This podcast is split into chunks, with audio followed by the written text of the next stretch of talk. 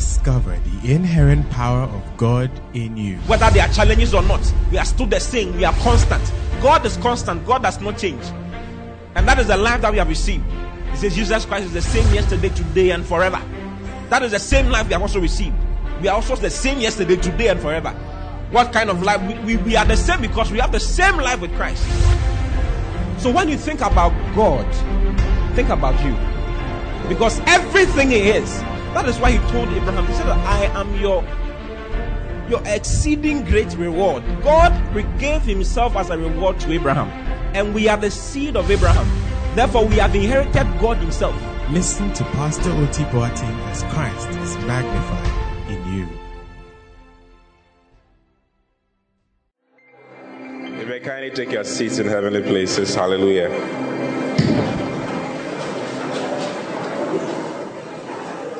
Wow. All right. So today I want to share some few things with you.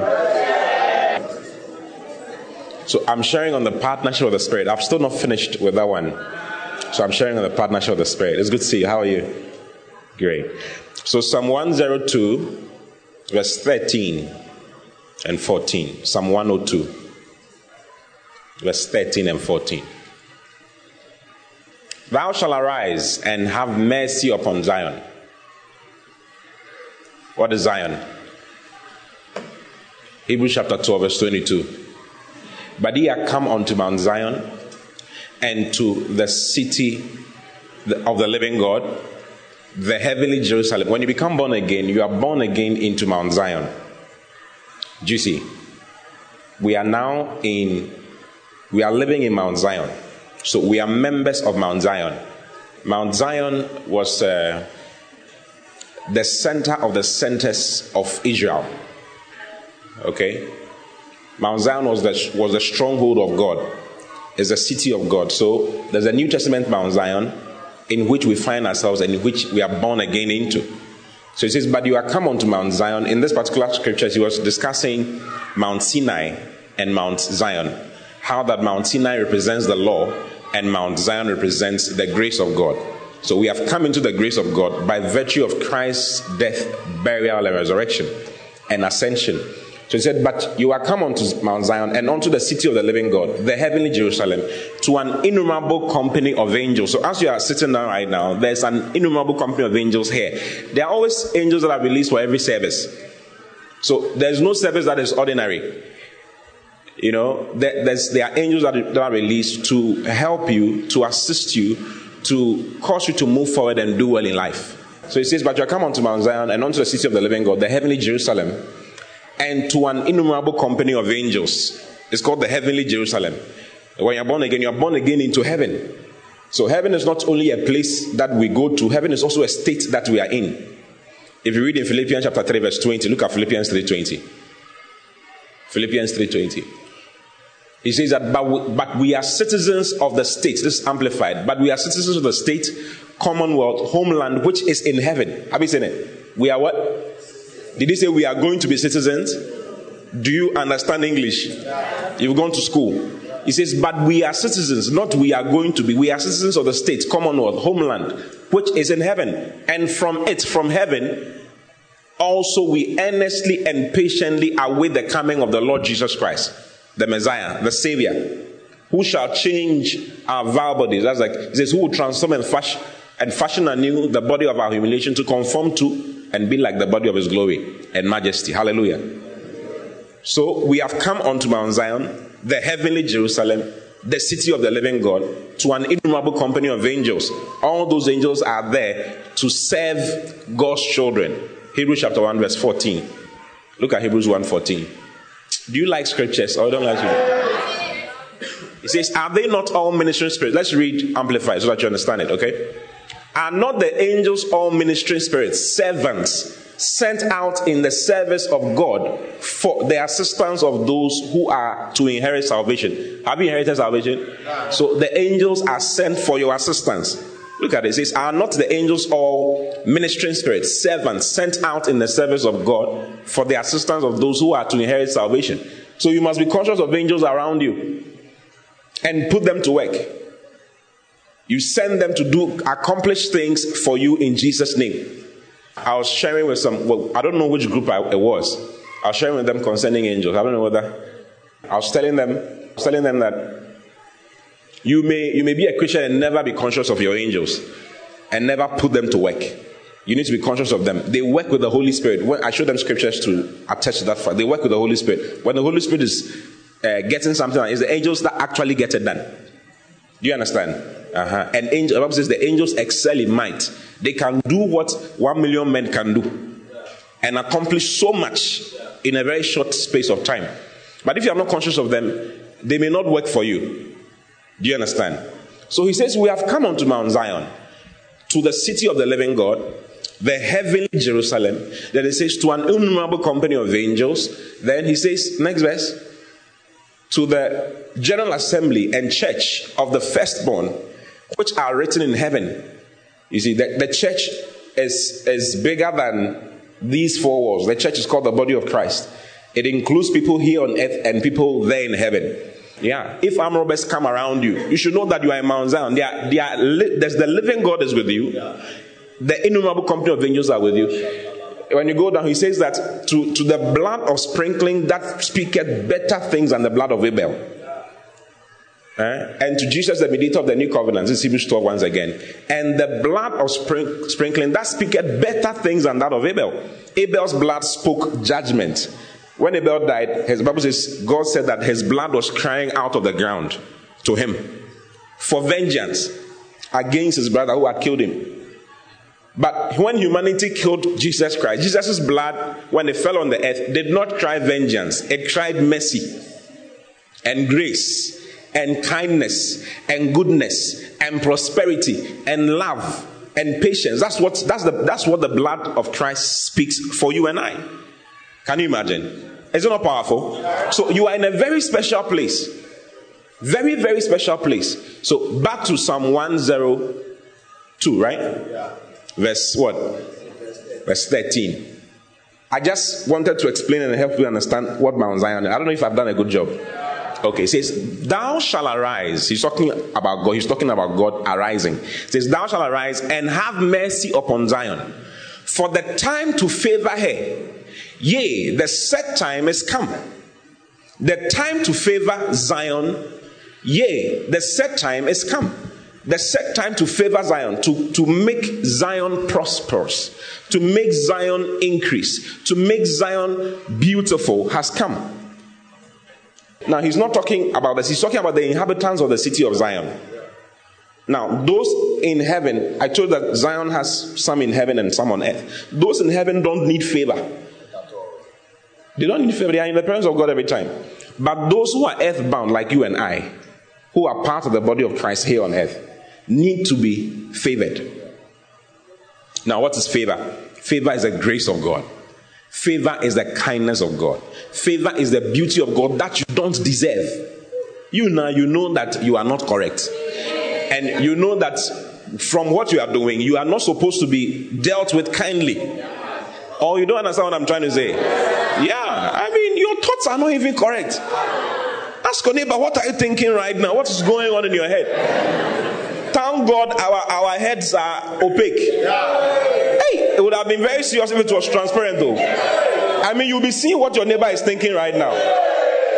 And you can't sit by your neighbor anymore. I tell you, you always be running away. When you, go, you see somebody walking on the street, hey, what's this guy thinking? You run away. Thank God, tell you, but thank God my head is opaque. Like you run away right now. You see, so favor is, is God's goodness. Okay? God's kindness. The Bible says the goodness of the Lord leadeth thee to repentance. Do you see? God's kindness, God's beauty, God's love, God's God's prosperity, God's power available for his children to use, irrespective of whatever they've done. Do you see? Yeah. So it says the set time to favor Zion is come. Yea, this is the set time. This is the set time. Why?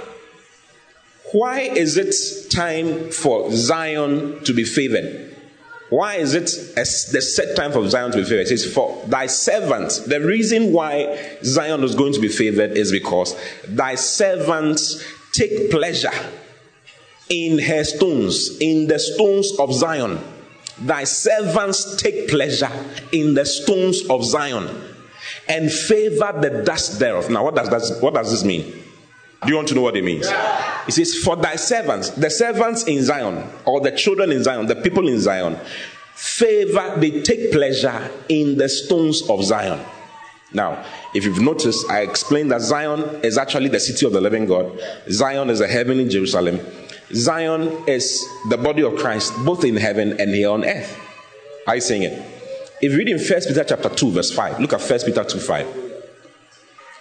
He says, Ye also as lively stones. Other version says living stones. It says, Ye also as living stones or lively stones are built up a spiritual house and holy priesthood to offer up spiritual sacrifices acceptable to God by Jesus Christ. Have you seen it? Let's read from verse 1. Maybe it will, it will help you from verse 1. Wherefore, laying aside all malice and all guile and all hypocrisy and envies and all speaking, evil speakings, as newborn babes, desire the sincere milk of the word that ye may grow thereby.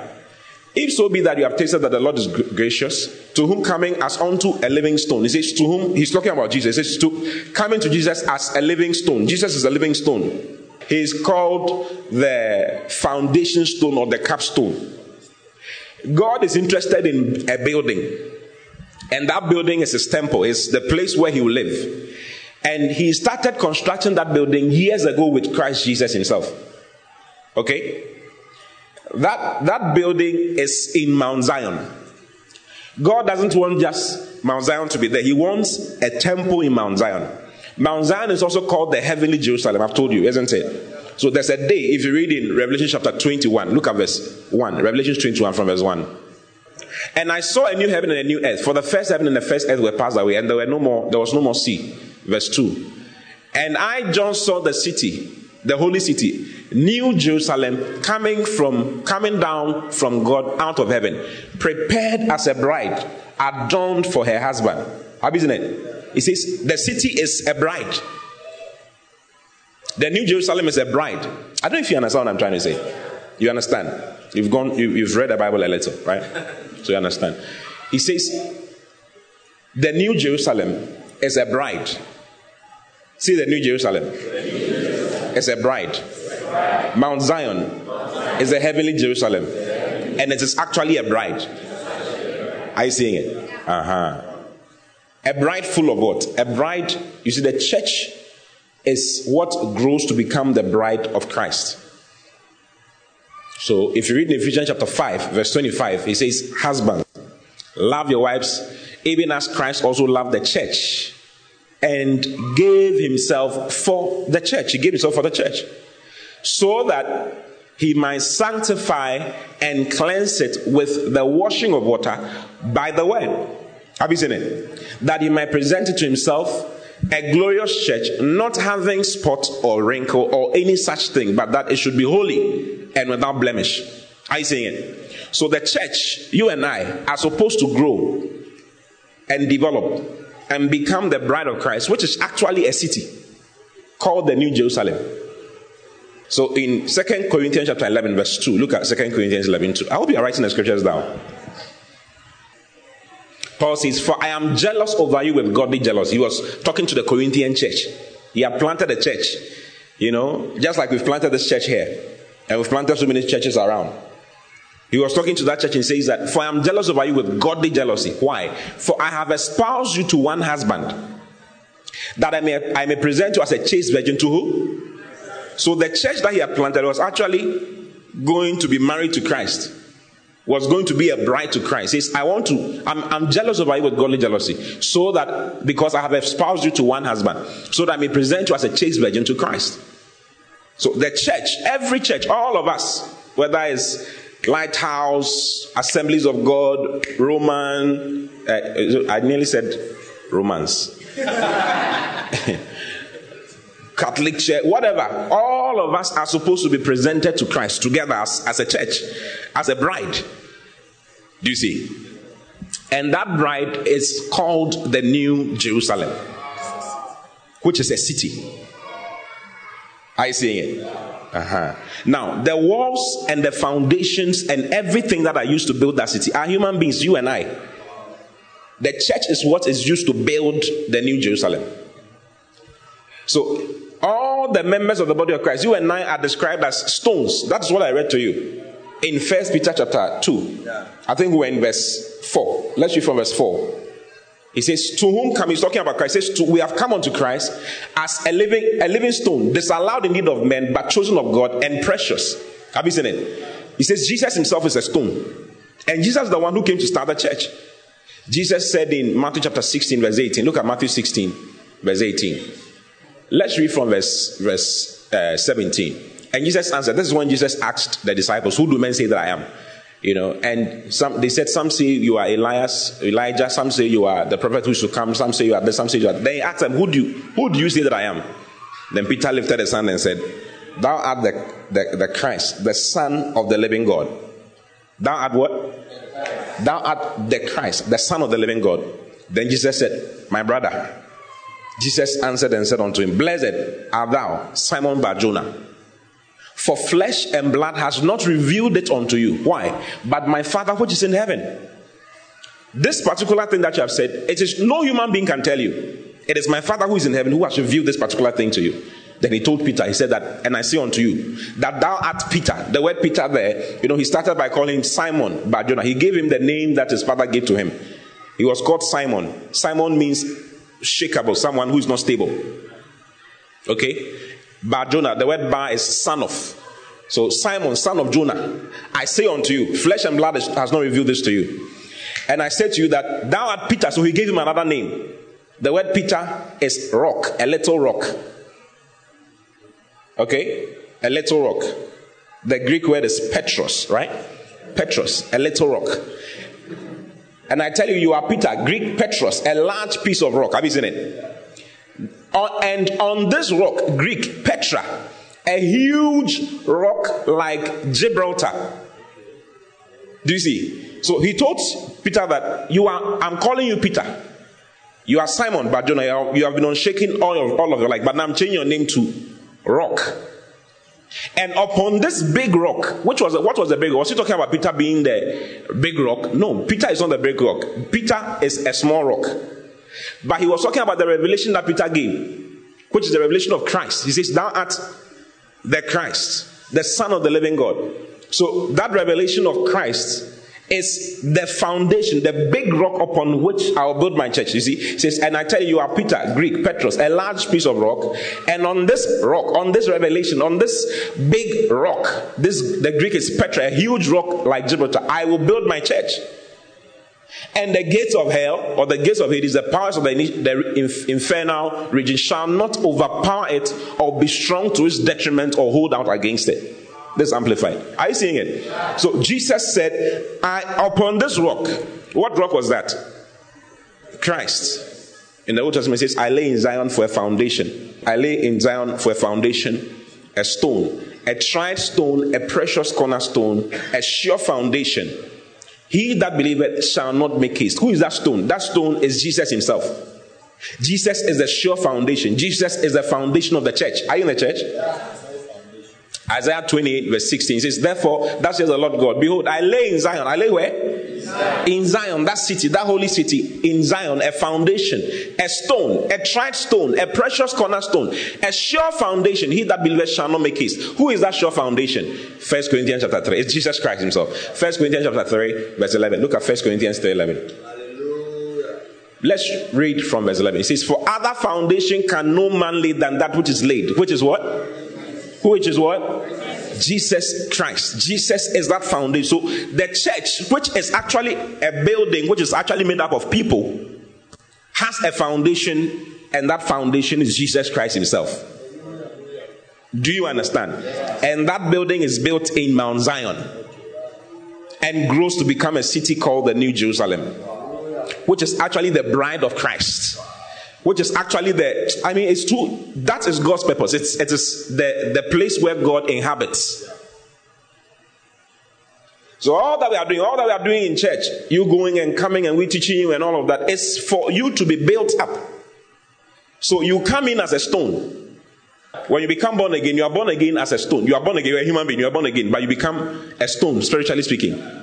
A stone for what purpose? For the purpose of being used to build the, the, the church, to construct the church. All of us are stones. Okay? So that was what I showed you in First Peter chapter chapter chapter 2, right? From verse 4. Look at verse 4 once again. To whom coming, so I've showed you this one. To whom coming as unto a living stone, disallowed indeed of men, but chosen of God and precious. He's talking about Jesus. Then he says, Ye also, ye also, say ye also. Also. Say me also. me also. Ye also, as living stones or lively stones, are built up. So we come in as stones, but when you come in as a stone, you must be built up. That stone must be changed to become a wall or a pillar or something, an iron rod, something in the building of Christ or in the building of the church. I see what I'm talking about. So all the things we share with you are for the purposes of building you up, changing that stone to become what it's supposed to become, so that it can fit into the building of Christ very well. Okay? So in Ephesians chapter 2, from verse 19, look at Ephesians 2 from verse 19.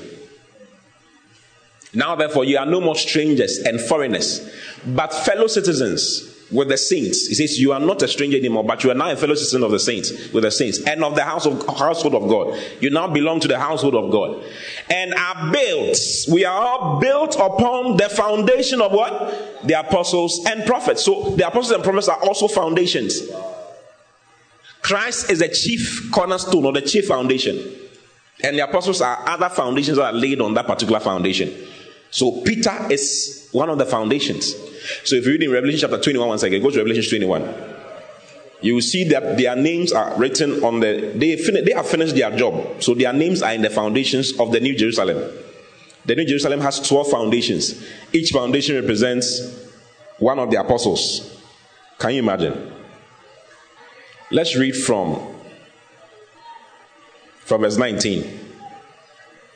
And the foundation of the wall of the city were garnished with all manner of, he's describing the New Jerusalem, were garnished with all manner of precious stones. The first foundation was jasper, the second sapphire, and then he goes on and on and on. Have you seen it? Okay. Go up. Let, us read from verse 10 so it makes more sense. From verse 10. 10. And he carried me away in the spirit to a great, mount, high, a great and high mountain and showed me that great city, the holy Jerusalem, descending out of heaven from God. Next verse and having having the glory of God, and her light was like unto a stone, most precious, even like a jasper stone, clear as crystal.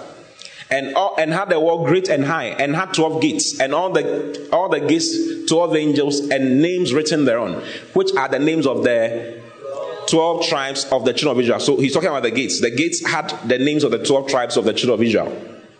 So you have uh, Gad, Naphtali, and all of that. So all of Israel are the gates of, they form the gates. Next verse. On the east, three gates, on the north, three gates, on the south, three gates, and on the west, three gates. And the wall of the city had 12 foundations, and in them the names of the 12 apostles of the Lamb. Have you seen it? The wall had what? 12 foundations. And inside the 12 foundations are the names of the 12 apostles of the Lamb. So Peter's name is there. Philip's name is there. Andrew's name is there. All of them. They are all, they were changed from stones to become foundations. Because they did what we're supposed to do. When they, were, they found themselves in flesh. Like you and I. If you do what you're supposed to do, you'll be converted to become what you are also supposed to become. Some people don't do what they're supposed to do, so they'll become green grass outside. I tell you, it's, the, it's, all, it's all in the Bible. They'll become green grass. Look at Revelation chapter, uh, look at 312 Revelation 3.12. Yeah, Revelation 3.12. Him that overcometh will I make a pillar in the temple of my God. Have you seen it? I will make that person a pillar. So that person came in, came born again as a stone. But because he overcame and did what God wanted him to do when he was here on earth, he is changed to become a pillar. That stone is developed to become a pillar. So all the word of God and all the things we are hearing is building you up to make you into what God wants you to. Maybe God has destined that you will be the slab. You'll be a slab in one of the rooms in the New Jerusalem. But if you don't do what you're supposed to do, you become a green grass outside of the temple. Look at it. It says, Him that overcometh will I make a pillar in the temple of my God, and he shall go no more out. Meaning that he shall always be in the presence of God. And I'll write upon him the name of my God, and the name of the city of my God, which is New Jerusalem, which cometh down out of heaven from my God, and I'll write upon him my new name. Yeah, all because the person did what he was supposed to do whilst he was here on earth for the Lord. Hey. Are you saying it? Mm-hmm. So he says, You also as living stones. Go back to Ephesians chapter 2, where we're reading from verse 19. Isn't it?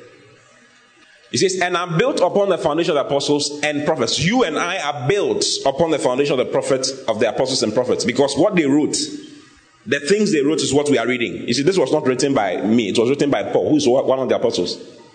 Have you seen it? So what they what they wrote is what is being used to build us up. Then it says Jesus Christ Himself being the chief cornerstone. That means the main foundation, like I've showed you. Look at the next verse. In whom, in Christ, all the building that is the New Jerusalem. All the building fitly framed together groweth unto an holy temple in the Lord. We grow into an holy temple in the Lord. The New Jerusalem is actually the temple of the living God. He says he shall dwell in that temple, which is you and I, all of us together. Okay? Next verse. In whom ye also, in whom ye also are builded together for an habitation of God through the Spirit. So the Holy Spirit is in charge of your construction as a believer.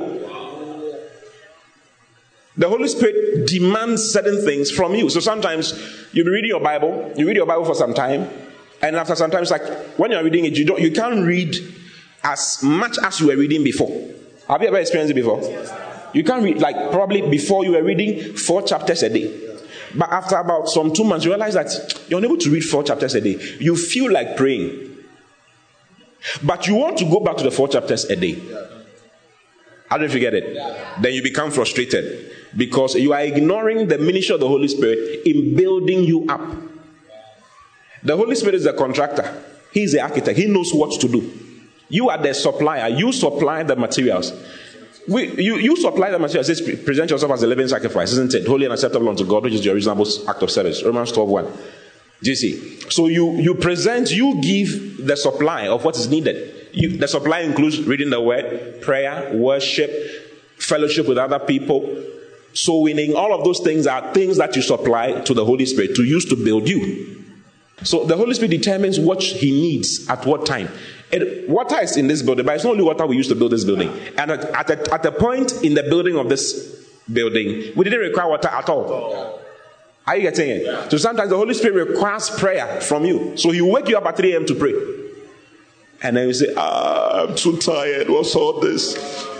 I'll read the word in the morning. It's also part of spirituality. And then you go to bed. So you, you, you, you are not built up as you're supposed to. It needs water, but you want to supply cement. are you seeing it? Mm-hmm. So that is basically concerning your builder. But if you remember what we read in Psalm 102, go back to Psalm 102 where we're reading. Something very unique was said there. How many of you want to be favored? Well, you are favored, but then there's higher favor. There's grace, grace for you to receive. Okay? You can receive more grace. We are in grace, but then you can receive more grace. Romans chapter 5, verse 17. It says, For if by one, one man's offense death reigned by one, much more, how much more they which receive how much those who, reach, who, who receive abundance of grace. So you can receive abundance of grace as a child of God. You can receive abundance of grace, plenty grace for every aspect of your life. Abundance of grace and of the gift of righteousness. They shall reign in life by one, Jesus Christ. They shall king in life. The word reign there is to king. So to reign in life, you need to receive more grace, isn't it? You need to receive more grace to reign in life. In other words, you need to receive more favor, more goodness, more kindness from God. God's work in you must increase. God is at work in you. The Bible says in uh, uh Philippians chapter 3, chapter 2, verse 12. Look at Philippians 2 12. Wherefore, my beloved, as you have always obeyed, not as in my presence only, but now much more in my absence, work out your own salvation with fear and trembling. Next verse. For it is God which worketh in you both to will and to do of his good pleasure. Have you seen it? Let's read the amplified of this. Not in your own strength, for it is God who is all the while effectually at work in you, energizing, and creating in you the power and desire both to will and to work for his good pleasure and satisfaction and delight. Have you seen it? God is working in you to help you do what he wants you to do. That is called the grace of God. Grace is God at work in you. Okay?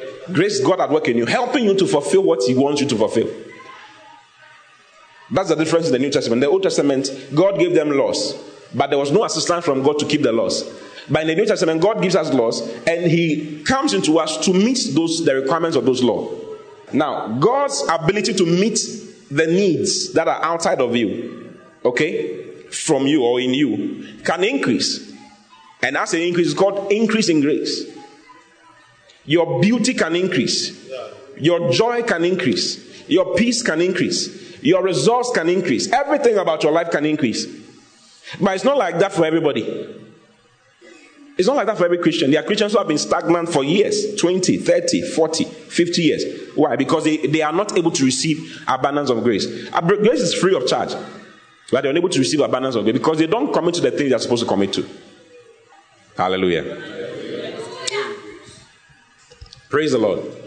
Yeah, the Bible says in uh, 2 Peter chapter 3, verse 18. Look at 2 Peter 3:18. It says, but growing grace. Have you seen it? But growing grace. And in the knowledge of our Lord and Savior Jesus Christ. So you can grow in grace. Go to chapter 1, 2 Peter chapter 1, verse 2. 2 Peter chapter 1, verse 2. It says, Grace and peace be multiplied. So grace can be multiplied. Peace can be multiplied. How? Grace and peace be multiplied unto you through the knowledge of God and of our Lord and Savior Jesus Christ. Have you seen it? So, the more of the knowledge of God you allow to come to you, the more grace you enjoy. For instance, as you are listening to this message, for instance, grace is being ministered to you. God's ability is being ministered to you. You realize that you can do more than you could do before. The more you expose yourself to the Word of God, the more you increase in grace. It's not only the Word of God, soul winning is also part. The more you win souls and the more you engage yourself and take pleasure in the stones of Zion. Go back to that place, Psalm 102. Oh, hallelujah. Let's read from verse 13 once again. Thou shalt arise and have mercy upon Zion, for the time to favor her. Yea, the set time is come. The time to favor her. Yea, the set time is come. Next verse for thy servants. Why is it time to favor them? Because thy servants take pleasure in her stones. Who are the stones of Zion? We are the stones of Zion, right? He says that for thy servants take pleasure in her stones. Now, guess what? Zion needs more stones. So when he says, For thy servants take pleasure in her stones, you know, what he's trying to say is this Thy servants are conscious, your servants are conscious of bringing more stones and building those stones. if we get someone born again, one stone more has been added to the building. If we get 10 more born again, 10 more have been added. Those 10 are built up by the Holy Spirit through the ministry that we carry. He carries through us. For thy servants take pleasure in her stones, and they favor the dust there. They favor the dust of Zion. What are the dust of Zion? The dust of Zion are the little children, the little ones. The little, little ones. Yeah. They favor the dust of Zion.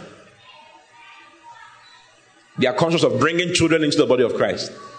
Little, because some people don't think that children should be born again or can be born again. Do you see? Hmm. But God is concerned about all of them. God is concerned about all of them. So we have a ministry. Tell anybody we have a ministry, have a ministry. of favoring and taking pleasure in the stones of Zion, of bringing plenty people into the house of God. I mean, that, that is what your life is there for. If you take the New Jerusalem off, there's nothing, nothing else makes sense. It's life about uh, going to school, graduating with a top grade, getting a good job, getting married, having five children, taking them to school, looking after them for them to grow, and then as they grow, you also grow. And then you build five houses for them. And then you grow more. Eating and drinking, and then you die. And then they also go through the same process. And then also die. I mean, what's, what's life all about, really? If that is all life is for, then we have made we have wasted our lives. Yeah. Because if you don't know, the buildings that you you built will, will trade hands with time. Maybe one of your grandchildren will be a, will be something else. You will drink all the buildings into his stomach. And all your life's work will go up in, in, in flames like that. Yeah, because you weren't wise. You only thought of building. You were a generational thinker. you only thinking about houses and cars. What is house? What is car? It's good. There's nothing wrong. We are not saying you shouldn't. It's good. Okay? A righteous man liveth an inheritance for his children's children. It's true, it's good. But there's something higher than leaving an inheritance for your children's children. If you raise your children in the, in the fear of God, for them to be conscious of the purpose of God, which is the New Jerusalem, you are better. You are way better. Yeah. So, church is not a place to receive cars and houses. Even though you can receive cars and houses, you don't need God for a car, you don't need God for a house. You don't. You don't. You, especially in America, you don't need car. You don't need Jesus for that. You can easily get one with two hundred dollars. You can get a car. Yeah. How many of you feel like going to America right now? so, what are you going to do? Are you going to engage in the ministry of reconciliation, of reconciling others to Christ and building them up for the Lord? Or you are just going to move around, only care about education and caring about your job, and caring about your wife and your children, caring about what food to eat and which one not to eat, what type of exercises to do and which ones not to do. Hmm. caring about reducing in size, weight loss, and weight gain. That's all. See you refuse to be like that. Talk about refuse to be like that. Jesus said, Follow me, and I'll make you fishers of men. If you are following Jesus, he makes you a fisher of men. He makes you a fisher of men.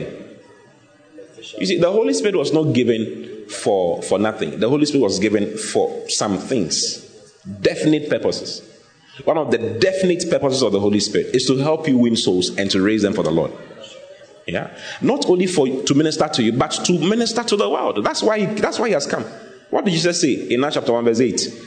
But you shall receive power after that the Holy Ghost has come upon you. And you shall be witnesses. So the Holy Spirit's presence in your life makes you a witness.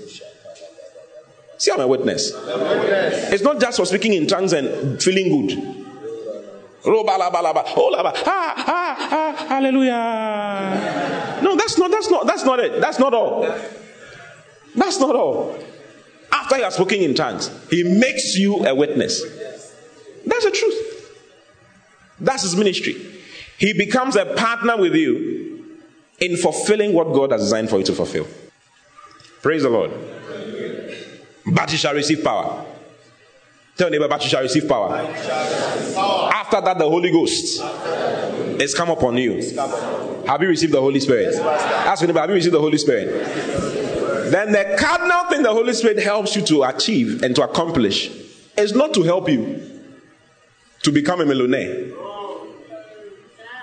No, no, no, no, no. To help you build 75 houses, build an estate. All those are they are residues of the original. They are subsets. They are the change. But some people have made that the major, the major thing. That's not the major thing. The major thing is that you become a witness. You become what? You become what? When the Holy Spirit came upon Jesus' life, what did he become? Jesus was a carpenter only. He was only into carpentry work. He was roofing people's houses and doing people's chairs. I mean, area carpenter. That was what he was. He was into constructing buildings and all of that. But when he received the Holy Spirit in Luke chapter, Luke chapter 3, verse 20, look at Luke chapter 3, verse 20. Go to 22. And the whole, let's read from verse 21 into 22 so it makes more sense. Now, when other people were baptized, it came to pass that Jesus also being baptized and praying, the heaven was open. And the Holy Ghost, hey, power, the Holy Ghost descended in a bodily shape like a dove upon him. And a voice from came, a voice came from heaven which said, Thou art my beloved son. In thee I am well pleased. Go to chapter 4, verse 1. This continues in chapter 4, verse 1. All that is written from chapter verse 23 down is the history, the genealogy of Christ. And Jesus, being full of the Holy Ghost, returned from Jordan and was led by the Spirit into the wilderness. He went to fast. So the presence of the Holy Spirit leads you into fastings. Hey.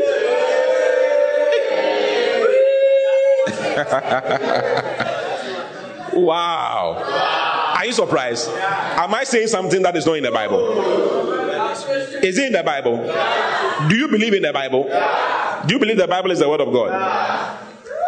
And Jesus, being full of the Holy Ghost, returned from Jordan. This is verse 1 and was led by the Spirit to the wilderness to be tempted of the devil. Being forty days tempted of the devil, and in those days he did eat nothing. And when, the, when they were ended, he afterward hungered. He did eat nothing. The Holy Spirit's presence in his life led him into fastings. Look at verse 14. Luke 4 14. And Jesus returned in the power of the Spirit into Galilee. And there went out a fame of him throughout all the region round about. Let's read from 15. And he taught in their synagogues, being glorified of all. Like the Holy Ghost came upon his life for the purposes of teaching, fasting, teaching, praying, fasting, teaching. Do you have the Holy Spirit? Are you glad you have the Holy Spirit in your life? Wow. What is the purpose of the Holy Spirit in your life? Fasting, preaching, teaching. Not so that you can you can get 75 cars. Verse 16. And he came to Nazareth where he had been brought up. And as his custom was, he went to the synagogue on a Sabbath day. The Holy Ghost led him into church. He was going to church. Do you have the Holy Spirit in your life? The Holy Spirit leads you into church. Tell neighbor, the Holy Spirit leads you into church. Tell neighbor, you are the best church goer I have seen in my life. You will always be in the house of God. Like David, you always be in the house of God. And when you hear that church is happening, You'll be excited. David said, I was glad when they said unto me, Let us go into the house of the Lord. Some people become sad when they say they should go to the house of God. Tell your neighbor, not you, not you, not you. You are full of excitement. When they say you should go to the house of God. Yeah. And he came to Nazareth where he had been brought up. And as his custom was, he went into the synagogue on a Sabbath day and stood up for to read. Look at what he said. Next verse. And there was delivered unto him the book of the prophet Isaiah. And when he had opened the book, he found the place where it was written. He found, he looked for it and found the place where it had been written. The Spirit of the Lord is upon me. The Holy Ghost is upon me. For what purpose? For, hold on. The Spirit of the Lord is upon me because he has anointed me to get 75 houses. He has sent me to make sure I build companies all around the world. No, our company is bad. Companies are not bad. Build a company. Get money to sponsor the gospel. There's nothing wrong. Work with the Holy Spirit to do something great and change lives. There's nothing wrong. But whatever you are doing must be with the Holy Spirit's primary purpose in your life in, in view. Okay? Yeah. The Holy Spirit is not in your life to just make you beautiful so that you can get a beloved. Or a husband. Or a wife. No, I mean. That's not why he's there. No, Charlie, let's be serious. Let's just look at the look at it. Let's be serious. Or it's in the Bible, or it's not in the Bible. Yeah. It's in the Bible. Not so that you dress and look good. You dress, look good, and you speak in that malakushatalabai. Ala cluster anointing is flowing. There's more. There's more. All that is good. All that is part, but there's more. Says the Spirit of the Lord is upon me because He has anointed me to preach to what? To preach the gospel. Do you have the Holy Spirit in your life? Yeah, He is into preaching the gospel. To preach the gospel to the poor. He has sent me to heal the brokenhearted, to preach deliverance to the captives, and to preach recovery of sight to the blind, and to set at liberty them that are bruised. This is what the Holy Spirit came into Jesus' life for. I it. yeah. Look at John chapter 15, verse 26. John 15, 26. You know, so Jesus could not attend ministry. Jesus did not do anything in ministry until the Holy Spirit had come upon him. And he was able to achieve so much. That is why he qualifies to be the foundation. Of the New Jerusalem. Do you see? Yeah. Because the Holy Spirit led him to do the most difficult thing of dying on the cross so that you and I will be saved. So it's a very difficult thing. God and power. Jesus is God. And he knew why he was born. He knew he was born to die. But the night before he died, he knelt down and started praying and said, God, Father, if it's be your will, let this cup pass me by. The kind of death he was going to die was going to be so gruesome that he thought about it again and said, if there's another way, let's use another way. Yeah. God, though, when God found himself in flesh, there were some things he couldn't attempt very easily like that. He needed strength. The Bible says that angels appeared and strengthened him. He needed to be strengthened because it was a very difficult, gruesome task to accomplish, to die. The Holy Spirit will lead you to do difficult and gruesome things so that others can exist and others can have life. The Holy Spirit will lead you to give some fat amount that you don't have so that the kingdom of God can advance. You, you ask for help. You know that and pray, God, if it is possible. It's, maybe it's the, it's the devil who's talking to me. This money there, it has to be the devil that is talking to you to give. wow. What the Holy Spirit will tell you to go to a certain village to give your life for the village. Hey. To be a missionary there for five years. And then you wonder, Lord, is it you or is, is the devil? Is it you or is the devil? Oh, Sefios is very nice. Have you been to Sefios before? Oh, it's very nice. Sefios is very nice. Very, very nice. I was there recently. Very nice. Yeah. It's not a village at all. Yeah. Someone said two Abodom is a village. It's not a village. Share. You, you don't know. the Holy Spirit will lead you. Tell me about the Holy Spirit will lead you. Yeah. You have shared some things. The fellowship of the Spirit. He'll lead you into all kind of truth and all of that. That's true. But then there's more. When he starts partnering with you, he will lead you into doing hard and difficult things for Jesus Christ. Yeah. To strengthen you, to accomplish greatness for Him, to make certain sacrifices for Him, for other people's lives to be built. Do you like what I'm saying? Yeah. Or you only want to be on cruise control? What kind of a Christian are you? Keep your finger here. Yeah, a lot of Christians don't want to suffer for Jesus Christ. Meanwhile, He suffered for you. What kind of one way relationship is that? Like when it's uncomfortable, small nah. Some people are afraid of becoming leaders in this church because they feel that when they become a leader, they've seen some leaders. It's like, hey, these people, they're always going to church, they're always moving around, moving, do, going for follow up, doing things. They are favored because they take pleasure in the stones of Zion. I tell you. I tell you. I tell you. I tell you. When an extension is given to you to come into leadership, you should run. You shouldn't be afraid. Yeah. Do we kill you in leadership? Look at, hold on, look at Romans chapter 8. Let's read from verse 17. Romans 8 from verse 17. And if children, let's read from verse 16, it makes more sense. From verse 16. The Spirit Himself, this old King James, so he says itself. The Holy Spirit is more, is not an it, he's a him. He's a person.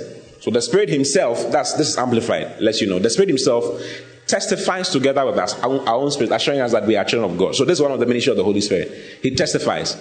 He bears witness with you that you are a child of God. Okay?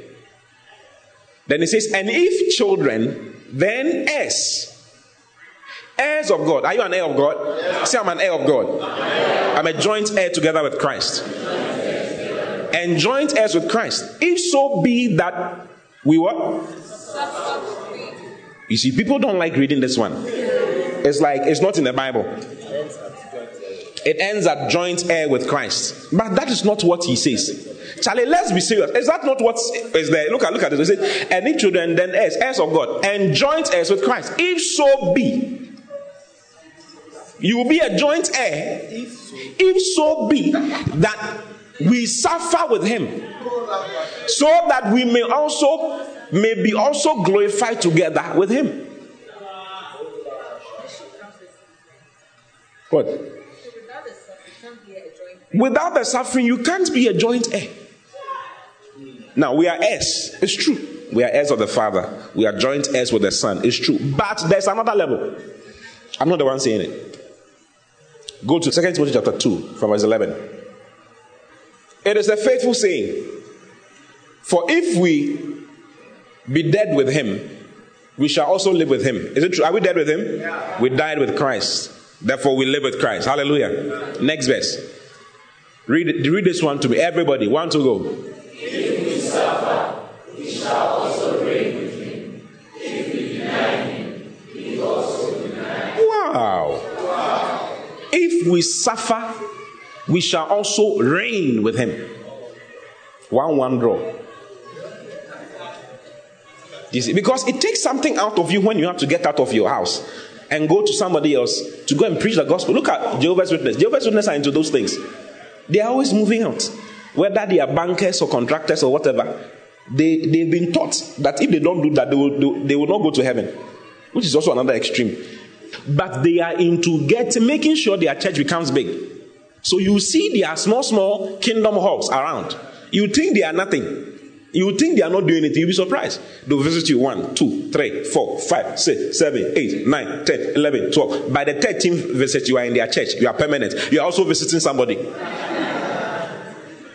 But charismatics will not do that. Everybody is sleeping in their house. We are, close, we are, we are on cruise control. The pastors will do it. It's the leaders' thing to do. Eh? Hey! Hey! hey. Guess what? The Holy Spirit is in your life to help, to partner with you, to have a taste for witnessing to someone in your office there are people in your office who should follow you to the house of God. You must bear fruits after your own kind. John 15, 16. Keep your friend, we'll come back to this place. John 15 says, You have not chosen me. This is Jesus talking to disciples. He says, You have not chosen me, but I have chosen you and ordained you that you should go and bring forth what? Fruits. You have not chosen me, but I have chosen you and ordained you that you should go and bring forth fruit, and that your fruit should remain. That whatsoever you shall ask of the Father in my name, he may give it to you. Have you seen it? The Holy Spirit is sent to help you bear fruits. That's the mission of the Holy Spirit in your life. Say, I bear fruits. Because the Holy Ghost is in my life. Yeah. He makes it easy for you. Ah, you speak in tongues like that. You see someone outside and you, you are pushed. If you've noticed, Every child of God is pushed to talk to somebody about Jesus. Have you noticed? When you sit in a bus sometimes, the one sitting by you, the Holy Spirit will prompt you. Say something to him. Say hello.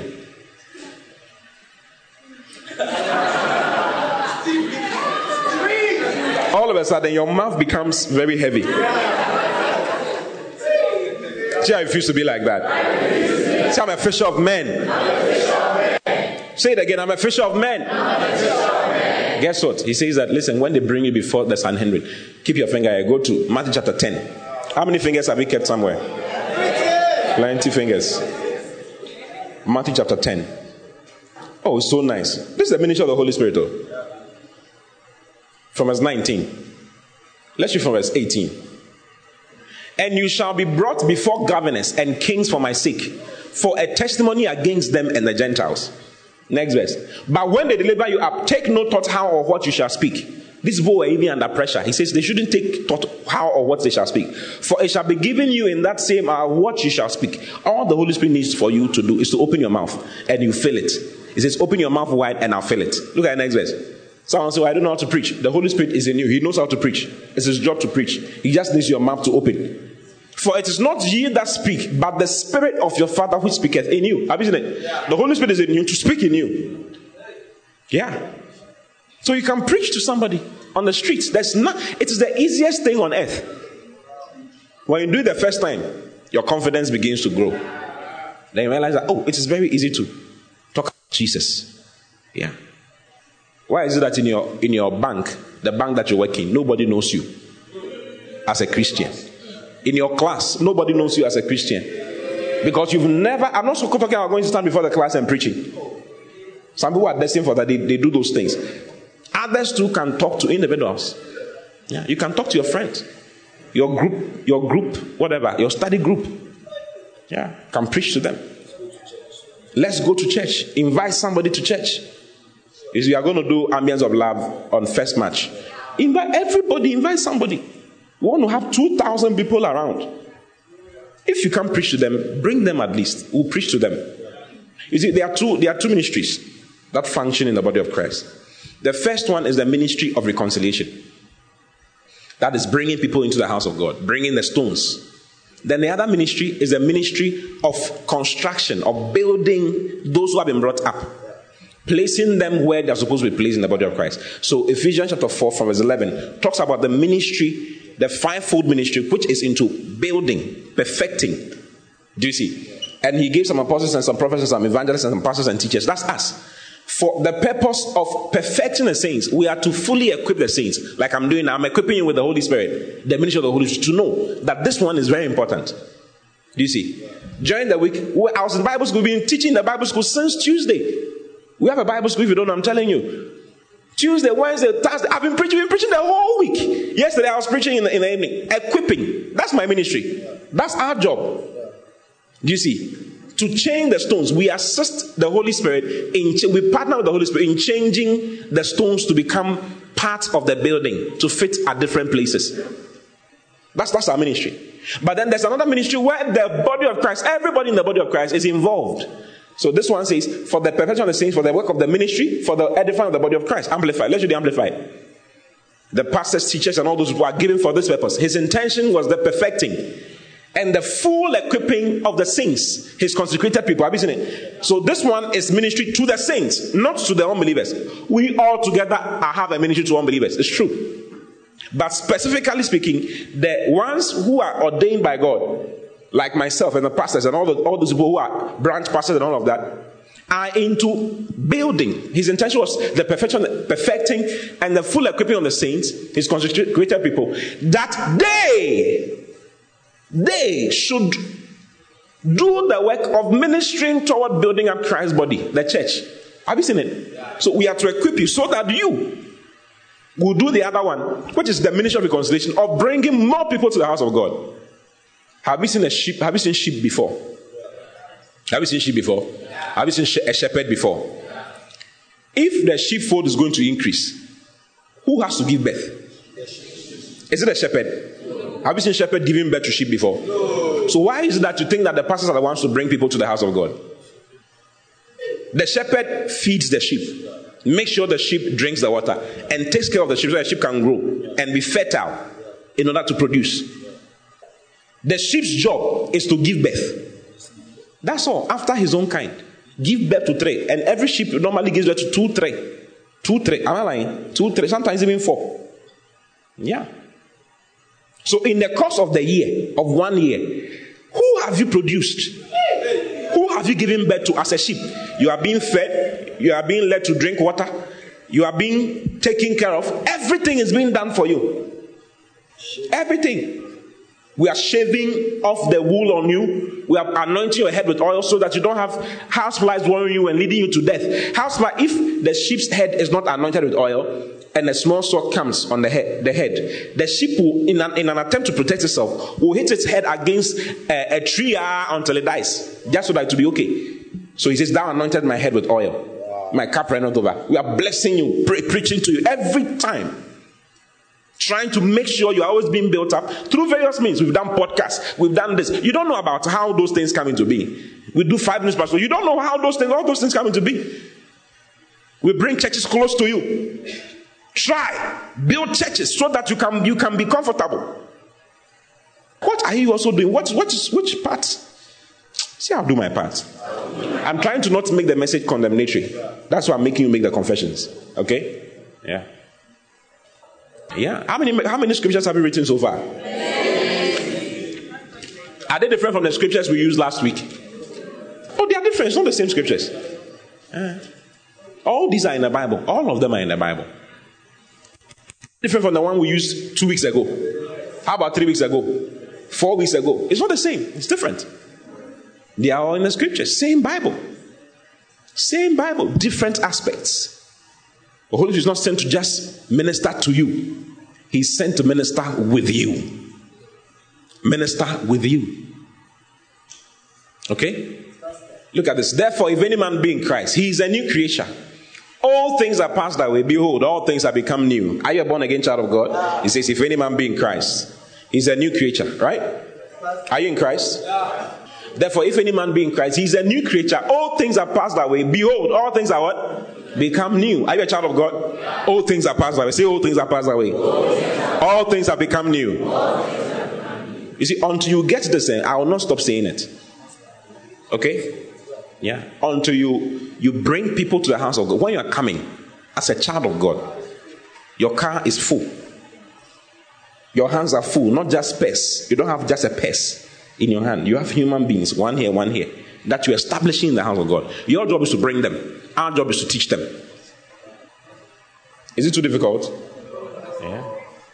Your job is to bring them and make sure they are always brought. You bring them continuously for six months. As you are bringing them, we are always teaching them. They will hear a thing or two.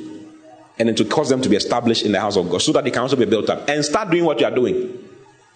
The price is that you have to pay lawyer fare for somebody. Yeah.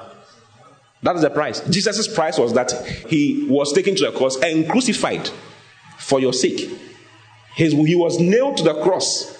Do you know Jesus was not nailed to the cross with boxer shorts? He didn't have boxer shorts on. You see, you don't, you don't want to be put to shame, isn't it? You don't like shame. Do you like shame? No. Would you want to be stripped naked without your panties and your bra moving around in the streets? Would you want that?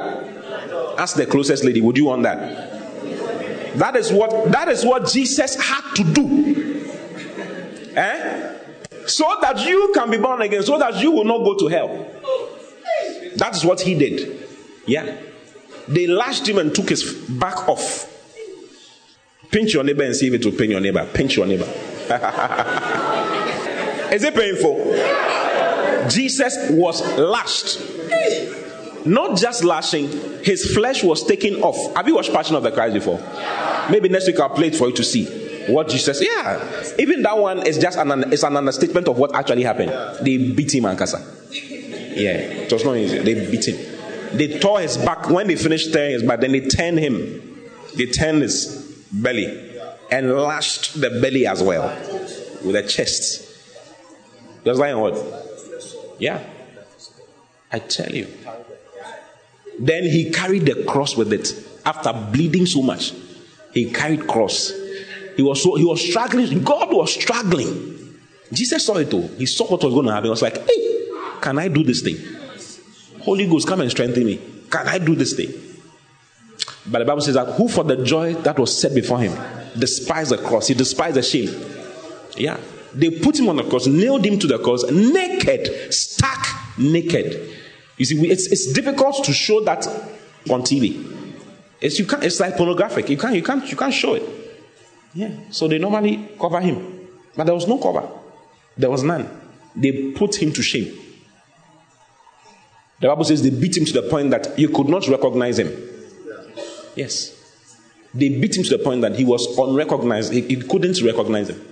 Have you read Isaiah chapter 53 before? You should read it, you see. It says, He's despised and rejected of men, a man of sorrows.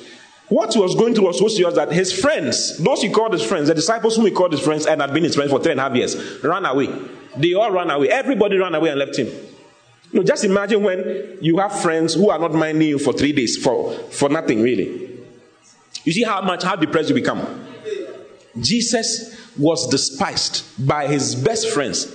Peter looked into his eyes because of the suffering that he was going to suffer and the things that he was going to go through. Peter looked into his eyes and lied three times that I don't know this man. I don't know who is this man. What are you talking about? One small girl came and said ah, you, you look like him, even. You talk like him, you dress like him. You are one of these people who say, Hey, your mother. What do you mean? What do you mean by what? What are you talking about?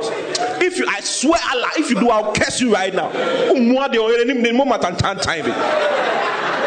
Peter spoke roughly, harshly, cursed, shouted, and did all kinds of things so that he can absorb himself. Yeah. His best friend. Yeah. And Jesus saw it. Jesus, their eyes, the Bible says their eyes met each other. You know, Jesus had told him before. Jesus had told him that, listen, this tonight you will betray me. Before the cock crows, you'd have betrayed me three times. He said, Me? Never. Never. Where you go, we go go. We go die. When the death was staring at him in the face, he said, Hey, we no go die. He just ran away, cry. That was what Jesus had to go through. That was the suffering he had to go through. And the Holy Spirit helped him to go through. Yeah. So you, your suffering is that you have to pay lawyer fare for somebody for three months. says, if you suffer with me, you shall reign with me. What are you doing for someone, for a stone to be added to the, the, the, the, the, the, New Jerusalem? What, can you, what are you doing? The ministry of the Holy Spirit is there to help you, to partner with you. Okay? Yeah. To partner with you. If we suffer, we shall also reign with him. If we deny him, he will also deny us. How do you deny the Lord? How do you deny the Lord? When he pushes you to talk to somebody. Uh, God, this girl, he find too much. I no go fit talk to him. I can't talk to this girl. She's not my class. If I say hello, she say, "What? What do you mean by hello? Come on, get out of my face." So that's more shame you will bear. Even if she does that to you, you have done your part. You have done your part by talking to her. If she does that to you, that is a shame you bear. It is better than being naked. Whatever suffering you can have and suffer cannot be compared to what Jesus went through. Yeah. So on that day, when you stand before him, you ask you, what, what, so what did you also do for me? This is what I did. Look at my back. He'll show you his his stars. He'll show you his back. Look at my back. Look at my bottoms. Look at my thighs. Look at my look at my fingers, my hands, my palms. Look at my side. You move his side to you. Okay, so you to show us your own.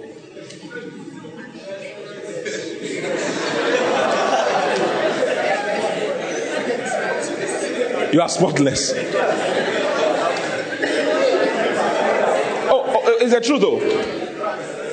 The, what you go through for Christ, okay, is the jewels you enjoy in heaven. Yonggi Cho spoke of a story concerning one of his pastors who died and went to heaven. The, the wife died a month earlier. The pastor's wife died a month earlier. And he was so full of sorrow that the day before, the day before they buried the wife, the day before they're going to bury their wife. He was so he was crying so much. As he was crying, he was like, I want to see, I want to see my wife. Then he died. Yes, so ah, they are. He died. and he went to heaven. And when he got to heaven, he met the wife. And the wife said, Oh, because he was crying so much, he she asked Jesus to bring him so that at least they can talk one last time. Uh-huh. So they spoke. True story. The guy actually died for 10 days. So they were going to bury him when he came back into his body. They were, he was in the coffin. As they were talking about burying, they were doing everything, dust to dust, whatever. Then he came back into his body. Then he rose up. Everybody ran away. Everybody ran away. And he said something. He said that when he's finished talking to his wife and his wife was going back and, and she turned, he noticed that there was some diamonds at the back of her head shining. And he knew that mark. That was a mark that the wife received. Someone threw a stone to hit her. They stoned them at a point because of Jesus Christ. She was going to preach some people. They were so angry with her. They took stones and stoned her. And one threw the stone and hit the back of her head and created a mark there. And that mark was what had become a diamond in heaven. Yeah. Wow. What is what's Mark? What, what's Mark? What's Mark? Yeah, Paul said, I am marked for Christ. Nobody should worry me now. I am marked for Galatians chapter 6, verse 15. Galatians 6, 15. For in Christ, neither circumcision nor availeth anything non circumcision but a new creature. Next verse. And as many as walk according to this, peace, on, peace be upon them and upon the, and mercy and upon the Israel of God. Verse 17. From henceforth, let no man trouble me, for I bear in my body the marks of the Lord Jesus. I bear in my body the mark because Paul had been whipped. I think he was beaten three times, eh? Yeah, three different times. Yeah. He says, I received 40 stripes but one. In other words, I was given 39 stripes at different times because I was preaching the gospel. They were jailed. Why? Because they went to prison not because they had gone to steal someone's wife or gone to steal some whatever, done some bank fraud or whatever. It was because we were preaching about Jesus. They were put in prison. It's like Christians today don't want to hear about those things. Like you read the Bible and you jump. You jump when you read, you just want niceness. It's mine. I receive it. That is part of the gospel, but that is not the that is not the only that is an incomplete gospel. It is incomplete. What are you suffering for the Lord? Have you walked for the Lord? Do you see? You are walking because of Jesus. Why are you walking? You don't have money, but you have to visit somebody and bring someone to church. So you are walking Sunday morning, you are ironing somebody's clothes. Sunday morning, you are fetching water. As you will not even fetch water for your father in the house, but because of Jesus Christ, you are fetching water. For a foolish boy who wants to come, you want to bring to church, who says he doesn't have water to bath, so you buy pure water and pour it into bucket and bring. You think you will not be rewarded? You'll be rewarded. You will be rewarded. I tell you, whatever you do for him will not go away like that. You'll be rewarded. Yeah. You sow a seed. Your last 500 Ghana cedi, you give it to the Lord. So that you go hungry. You think God will not honor you? God will honor you. God will honor you, I tell you. God will honor you. The Holy Spirit is in our lives to help us. Yeah. He's in our lives to help us, to partner with us. I've not, I've not started preaching my message actually. All this is introduction. I've been trying to preach proper partnership with the Spirit f- for two weeks now. It's not worked. So this year, I'll just introduce it to you. Yeah, if I'm going to talk, I'm going to talk for another three hours before I can finish. So next week we'll continue. Thank God we have weeks. Yeah. Hallelujah. John 15, 26. But when the Comforter is come, whom I will send unto you from the Father, he's talking about the Holy Spirit, even the Spirit of truth, which the fa- which proceeded from the Father, he he shall what? Testify. He shall testify of me. He shall bear witness. So the Holy Spirit, the word testify to bear witness. I don't know if the Amplified will say it. Sure as the Amplified. When the Helper comes, whom I will send to you from the Father, even the Spirit of true knowledge who comes from the Father, he will give witness about me. He will give witness. He will talk about me. Do you see? He will talk about who? Jesus Christ. The Holy Spirit talks about Jesus Christ. He's a witness of Jesus. That is why when he comes upon you, he makes you a witness for Jesus. Say, I'm a witness for Jesus. I'm a partner together with the Holy Spirit in witnessing about Jesus Christ. Look at the next verse. Then the apostle said, And so, and ye also shall bear witness. Jesus told the disciples that you shall also bear witness because you have been with me from the beginning. See, I bear witness. Yeah. You shall also bear witness. So in Acts chapter 5, verse 32, look at Acts chapter 5, 32. He says, This is Peter talking. Let's read from verse 30 so it makes more sense. The God of our, fa- our fathers raised up Jesus, whom ye slew and hanged on a tree.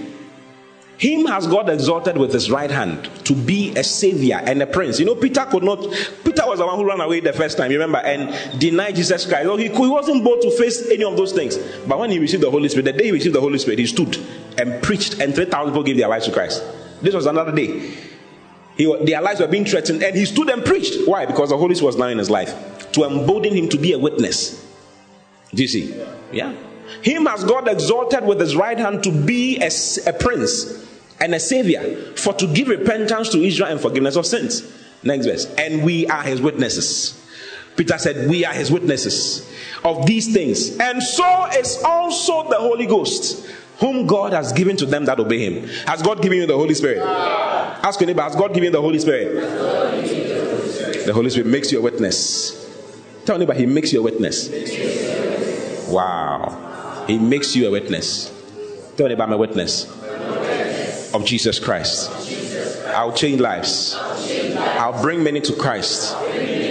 When I die and I'm going, I'll be carrying many souls to Jesus Christ. Listen, the houses will not go to the righteous. Blessed are they which die in the Lord from that from henceforth. For their what? Their works do follow them. Which works? Their works for the Lord. The souls they won. The people they helped build for Christ to be part of the New Jerusalem will follow them. I see you going with your good works. Your good works, say my good works, will follow me. I will not be a fool. I'll be wise. The Bible says, They that win souls are wise. The one who wins souls is wise. Rise up, my wisest neighbor right now. Rise up right now. And thank God for what He has shared with you. Thank you, dear Holy Spirit. In two minutes, I just wanted to thank God. Two minutes, just thank God. God bless you for listening. We pray that the Word of God will be rooted and grounded in your heart as you give attention to the Word. Kindly follow Pastor T and Love Economy Church on all social networks for more of God's Word. Don't forget to subscribe to the Pastor T podcast. Simply search for Pastor T on any podcast app, plug in, and enjoy God's Word. Visit our website at loveeconomychurch.org for more information. God bless.